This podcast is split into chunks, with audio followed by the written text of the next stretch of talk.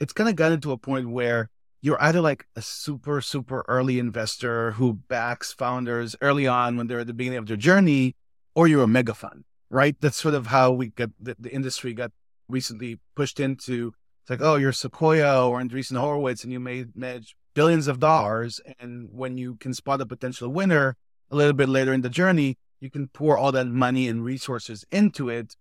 Or you're more of a person like me who really is there for the founders super, super early on before there's all the proof that you need to put big money to work. Uh, welcome back to Seed to Harvest, a podcast with your host, Paige Finn Doherty. I'm the founding partner of Behind Genius Ventures and author of Seed to Harvest.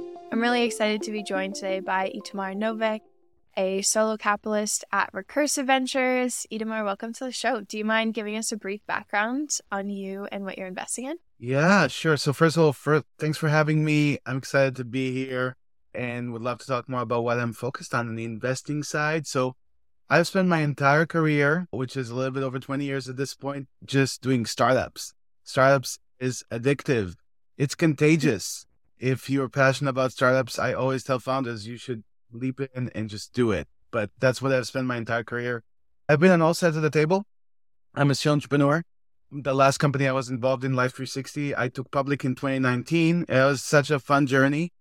I've also I'm also an investor, so I've been trained on Sandhill first as an institutional VC at a fund called Morgenthaler Ventures. Later, I was mm-hmm. one of the founders of Upwest Labs, which was an incubator that helped connect the dots between Tel Aviv and Palo Alto as you can probably tell, I've mentioned Tel Aviv. So I'm originally from Israel, moved to the States 14 years ago. And these days I run Recursive Ventures, which is a solo VC fund. So it's basically just me, although I've got a lot of buddies, a lot of folks helping me out. It takes a village.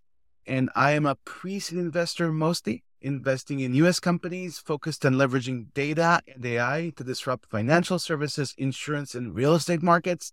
So I am the person that writes that first check in when you're just starting your company and helps you get momentum and really move forward, kind of build your company, raise more capital, and hopefully make it the next unicorn. That's what I do. That's amazing. Wait, okay, so you said that you've been working in startups your whole career. What was the initial spark that got you into startups? Yeah, so first of all, I was coding since I was 13, and I always like had this knack for computers and kind of well, I guess I was a geeky kid. Kid, that's the truth, right? So let's just put it out there. um, and uh, yeah, and then I went to the IDF, the Israeli Defense Force, and I was again this geeky kid, and nobody knew what was happening. And inside the IDF, folks started hacking stuff, like whoa, basically either like hackers, mostly criminal, not necessarily like you know more on the security like safety side of things, and nobody knew what to do about it. And I was a military mm-hmm. criminal investigator. So that was Whoa. kind of the first, I guess, sort of entrepreneur thing that I did was like I was tasked with building the anti computer crime military investigation unit inside the army. And it was like totally starting something from scratch. Like nobody knew what to do. How do you catch the hackers? How do you figure out what they're doing? And like kind of like, you know, potentially bring them to court if if they've done the wrong things.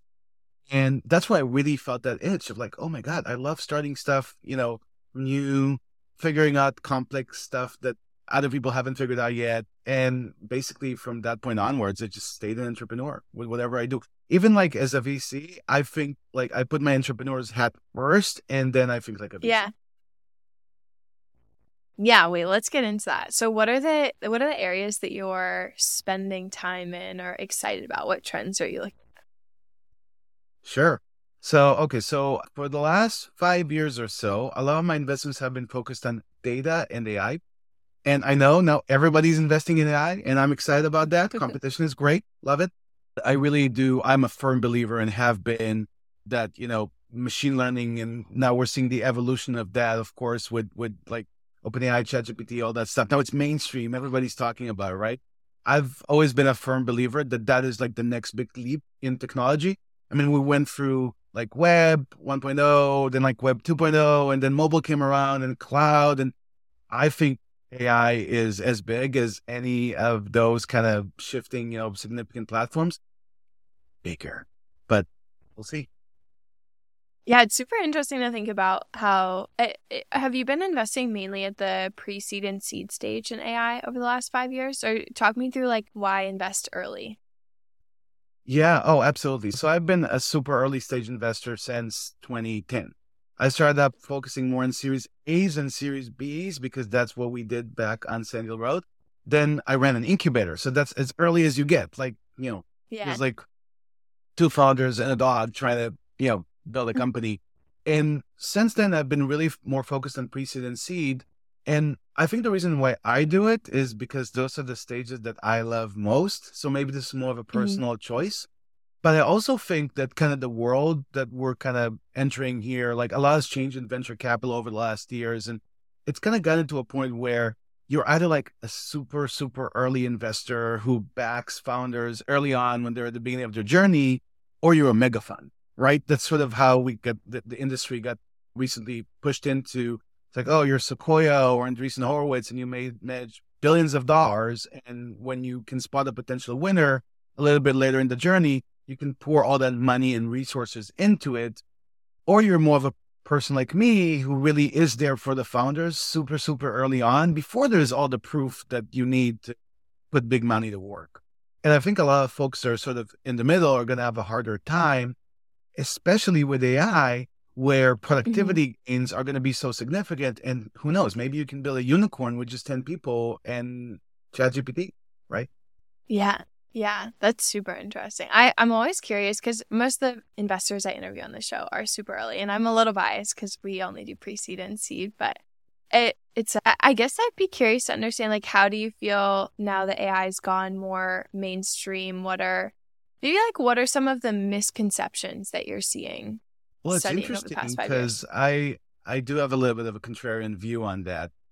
I think we are conflating inflection points with sort of exponential growth, right? And a lot of the conversation now around generative AI is it's exponential, it's exponential, it's exponential. I'm not sure it's exponential. I think we've had a major breakthrough with transformers, but we're actually like, you know, researched and invented by Google. They should get more mm-hmm. credit for that, but whatever. And then, you know, companies like OpenAI came, took that, that innovation, made it mainstream, right? Like building the right interface, getting all the data in publicly available data and building something like ChatGPT, which is now completely mainstream. And that's the inflection point. That sort of happened. And now we're building on top of that. But I know a lot of the, even like the media or like even you go on YouTube mm-hmm. and you look at all those like, you know, bloggers talking about, oh gosh, every week there's this new innovation and this new thing happening and yeah. it's moving so fast. I think it's definitely moving fast, but I think it's not going to be exponential until we hit another inflection point. We've already hit one. We've got this new set of capabilities. They are freaking amazing. You can do a lot of stuff with this thing. Not everywhere, not all the time, but it's helpful on many dimensions and it's going to get better. But it's not that AGI is going to, you know, like kill humankind next year. And some people are talking yeah. about it that way. And I'm just not convinced that's really where we're at. That's super interesting. And then what do you think I guess one of the things I've been thinking about a lot is like at the earliest stages when you're investing, it's kind of difficult to see trends or maybe even like the language isn't even there. Like I remember in, in our first fund, we made five investments that ended up turning into generative AI investments, but there wasn't even that language really to describe them. I'm curious how you think through like what are some of the other things that you've seen bubble up to the mainstream surface that you've invested in? Because you have a pretty impressive track record if you want to share some stories of things that maybe were unexpected that bubbled up. Yeah, I guess. Well, I mean, you're also an investor in future of work, and I love that because I've been a, a firm believer for a very long time that one thing that you know this level of connectivity that we have is going to enable is complete freedom on where and how you want to work from, right? And that I think that's magical, and I've been a big believer in that. So I'm an early investor in Deel, which is probably the fastest growing company in history. I mean, it's just remarkable. I met, I met amazing in early 2019, and it, uh, like it took me 10 minutes to realize that wow, this is like this is so true. Like, yeah. Wait for the context of our listeners. Do you want to explain what Deel is? Yeah, yeah, of course. I should. That's a good point. So Deel basically enables you to employ employees or contractors, anybody, anywhere even on Mars, if you find good Wow. employees there.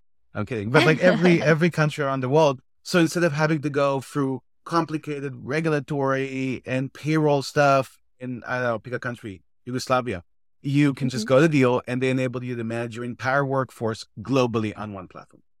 So I met them actually the first week of Y Combinator when they just came Wow. over and they just pivoted from a completely different idea to this idea. And I was kind of feeling the pressure here in Silicon Valley around, wow, like talent is so expensive in Silicon Valley, but you know what? There's talent everywhere. There's talent Yeah. globally everywhere. And we want to tap into it. But then there's all those regulatory hurdles who are making our lives harder in being able to hire those people, which are some of the best, and have, help them, you know, like, have them help our cause. So as soon as Alex and Shuo pitched that idea to me, I was like, this is spot on. Like, if you don't do it, somebody else would do it, and this would go big. And yeah, and I decided to invest. And, you know, that was early 2019. And guess what? Four years later, it's, you know, over $300 million of ARR, profitable Insane. company valued over $12 billion. So, future of That's work. wild. Yep. Yeah. When and remind me when you invested, like what stage was that in early 2019? Oh, I was one of the first checks. It was as early as like, I mean, they started a company, had a different idea, Yeah. and I met them a week after they pivoted to the new idea. They had zero customers. They didn't have a working system. It was like an idea and just, know, very awesome founders.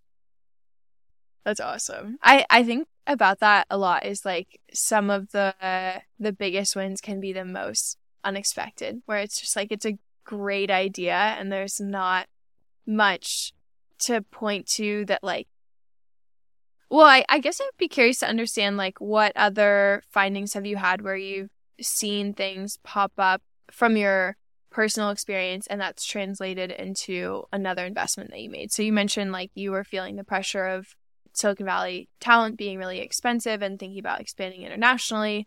I'd be curious to understand what other personal insights led to other investments that you've made. Yeah, I mean, a lot goes back to data and AI, and it's actually it's almost like weird because I was I started my career in startups as a data engineer, and that was mm-hmm. like a little bit over twenty years ago. So it's been a while, and I've just seen this evolve into a point where, you know, as society, people on a personal basis, and also businesses, right, were initially making decisions with a little bit of data and then they started you know making more and more decisions with data and i think now we're living in a business society at least in a business settings where there's a lot of data driven decisions being made. Sometimes it's not the best thing. Sometimes but more often it's it's great right? It helps you make the right decisions.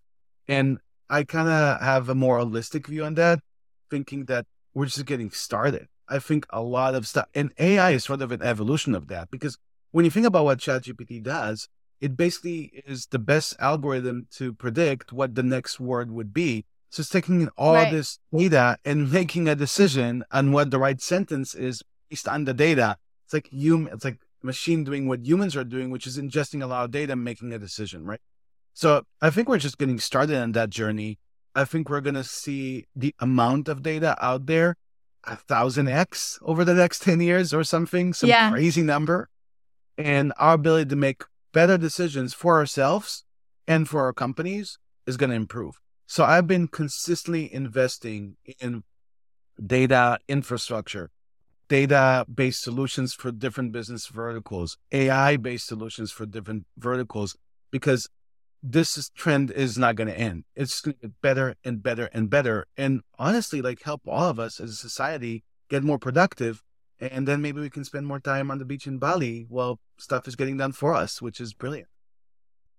I love that. Well, speaking of Bali, tell me what life is like as a solo capitalist because I think sometimes there's a misconception that that's what life Yeah. is like as a solo capitalist. So I keep bitching about it. I Mhm. was the CFO for our listing at Life 360, so I ran an IPO. Mm. And if somebody comes to me and tells me, "Hey, can you run an IPO for me again?" I'd be like, mm, mm, mm, "I don't know about that." That's pretty brutal. I'd say being a solo capitalist is second best to that. It's like as almost Wow. as, as hard, right? That's Because, that's a like- pretty wild. Yeah, talk to me more about that parallel or how you think through comparing those two. I think a lot of folks who are not necessarily venture capitalists, they look at venture capital and say, "Oh my God, this is the best job, best job ever," and like this is great. I want to be a VC, and I totally encourage them to think about it. But it's not as glamorous as it seems sometimes on the outside. And when you're doing it solo, it's actually even harder. So think about it this way: you, if you're a solo capitalist, you're probably almost always fundraising, and you're doing it by Mhm. yourself because you know, as readers of your book know what what you know VCs do is on one hand we raise money from limited partners, and on the other hand we invest, and Mhm. those two are also connected in different ways. And you got to do both, and you got to be very successful in both. And of course, entrepreneurs they don't necessarily know the fundraising from LP side as much, and they don't care, and that's fine. But we have to do the work, right? You and me, we have to go out there and we kind of need to sell ourselves. And unlike companies which are inherently differentiated by nature. Like you always have this competitive landscape and you can say, oh, I'm different and better than this and that. For VCs, we're like all the same. You write $250,000 checks in pre seed companies. I write $250,000 checks in companies, right? So how are we Right. different? It's it's hard to differentiate yourself, raise the money, do all that, right? So that's on one hand. On the other hand, as a solo capitalist, especially, I mean, making an investment decision is a wicked hard decision right? Every Mhm. investment that you make has an implication on your career and how you're perceived as an investment professional. Of course, there's room for failure because we're investing very early and unfortunately most companies are not going to make it. But you you really have to put your investor hat on and make a balanced, thoughtful investment decision on behalf of your limited partners who you know trusted you with their money and that's significant and it's meaningful and you got to make the most out of that capital on their behalf so both sides of that equation raising money from lps and investing are harder than they seem and gets you to a point where i don't know about you paige but i'm working 24 7 love it but it's a lot of work Yeah, yeah, it's it's interesting because they're both very different activities. Like, and and I think one of the things that I've learned as I've gone on is like conserving decision making power is like one of the most important things that you can do as a solo capitalist because, like, you should be saving most of your decision making power for like the big chunky investment decisions that you're making. I don't know what your deployment schedule looks like, but for me, like, you know, 10 to 12 times a year, there's a lot of no's in between that, which know? arguably can take some like a similar levels as a yes. So I'm curious, can you share some of the reasons why you might say no to a founder? Yeah, I mean, the honest truth is, and that's also something that folks outside the business don't necessarily talk about enough, is that guess what? 99% of the time we say no. And it's draining to say no. And for me, the main reasons why I say no these days, and I'm a pre seed investor like you, which means very early on, not a lot of proof points, but what I focus on is team and TAM, total addressable market. So Mhm. when I think the team is necessarily incomplete or they're not really very fundable for various reasons. They don't have the right skill sets to do what needs to be done. They don't have the subject matter expertise. They don't understand their space well enough. Then, you know, those could be good reasons, unfortunately, to pass on an opportunity. The other one, which I've learned the hard way, is has to do with, with total addressable market, right? So I think what the venture capital model sort of dictates for good or for Mhm. bad is you got to really shoot for like shoot for the moon, right? It's going to be a huge Yeah. outcome. You're really trying to, you know, invest early in companies that could be worth billions of dollars. And you can you can only really build a multi-billion dollar company if you're going after a very large market with a lot of customers that are willing to pay quite a bit for your services or product. Yeah. So what I've done early in my career, and I've made over 115 investments in my investment career, I've fallen, I've made the mistake of like really getting, falling in love with the founders and the solution and the technology, but not realizing necessarily that there aren't enough customers out there that will buy this thing. And then when you invest, even if it's a successful company, it doesn't become huge. And that unfortunately doesn't play well in the venture capital market. That's super interesting. Okay, one of this is like one one of the questions I like to ask the guests that I have on is what questions do you have for me? Or do you have any questions for me? Yeah. What do you think are some of the differences that us as VCs should think about when we're thinking about investing in, in Gen Z founders? I know you're you're doing a lot of oh, that. Oh, yeah. And you know, it's it's a whole new generation, exciting stuff. How should we think differently about investing when we're looking at this new generation of Gen Z founders? That's a super interesting question. And I'll caveat that with saying that not every founder that we invest in is Gen Z. I don't I need to like get the numbers for it. But I would say like a good amount of the folks that I back are like first time founders. We have some repeat founders that have had exits in the past, but I think that one of the there's a couple like different unique things. I think like one being an adolescent of the internet is really interesting.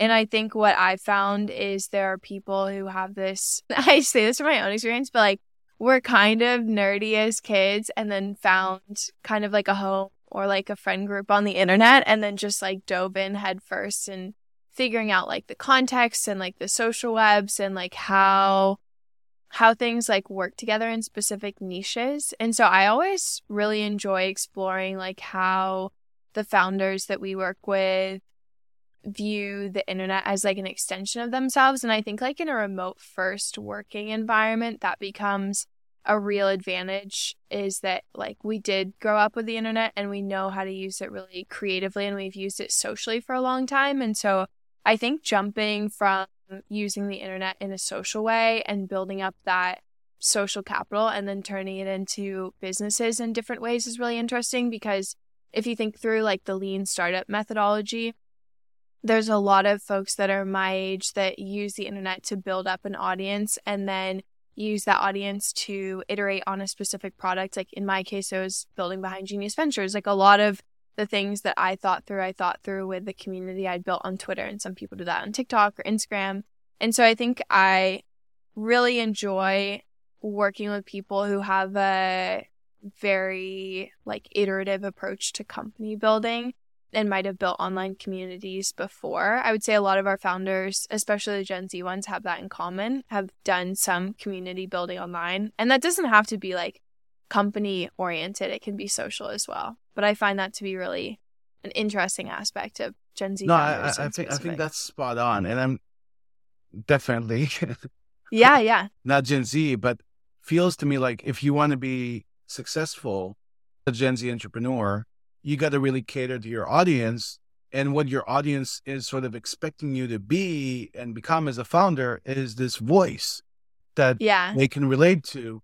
And you're right, it can be a business thing, it can be a social thing, it can be maybe it's even a political thing. It really depends on yeah. who you want to be. Like, be yourself, but get out yes. there and get the following. And I think what that exhibits, what that shows is true leadership that can attract people, attract talent, attract capital, you know, help accelerate your business, your startup. I think yeah. it's a prerequisite almost to be successful, right? Yeah. So and well, I think it's interesting. On. It's interesting too because I do feel like it's democratized the networks that people have traditionally come from. Like I feel like a lot of the folks that we've invested in I've met through like Twitter or people I've met through Twitter versus like I didn't I you know I went to San Diego State. I didn't go to like an Ivy League school, and I think traditionally those networks have been more concentrated based on the schools that you're in. But especially as the adoption of like the internet and AI accelerates, I think that opens up some really interesting opportunities like nationally and globally. So I'm really excited about that. Yeah, okay. democratizing entrepreneurship. There you go. Yeah. Everybody yeah. can so, be part of this. Don't hold back. Yeah. Last question I have is what advice do you have for yourself 10 years ago? Oh, wow. Make even bigger, bolder bets, especially earlier in your career. So 10 years ago, I was in my very early 30s. And, you know, you're kind of maybe you try to be a little bit more conservative because you've been told that you should, you know, go down the path like everybody else and do all those, like check all the check boxes. And sometimes that inhibits you from like making bigger leap, like leaps of faith or going all in. on an opportunity. And I, what I didn't realize in my very early 30s is that, gosh, I've got like 30, 40 years to figure this out, right? Yeah. So you can take on more risk early on in your life, in your career. And if it pans out, great. You've made this huge leap forward. If it doesn't, guess what? You've got enough shots at the goal and you can figure it out later on in your life and your career and you'd be just fine. I love that. Well, what an excellent point to end on. Itamar, thank you so much for joining us. Special thank you to producer Riley Jennings and podcast editor Tate Doherty for your help on this episode. If you're listening and you'd like to connect with me, follow me on Twitter or LinkedIn, Paige Finn with three N's. Thanks again for listening. I really appreciate it. You can look out for new episodes every Monday at 5 p.m. PST.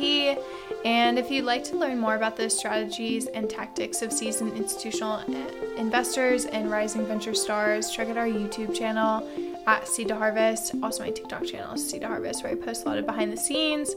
Um, and if you like this episode, please rate and review this podcast wherever you get your podcast, if that's on Apple or Spotify. Anyways, thank you so much for listening. I hope you have an awesome rest of your day.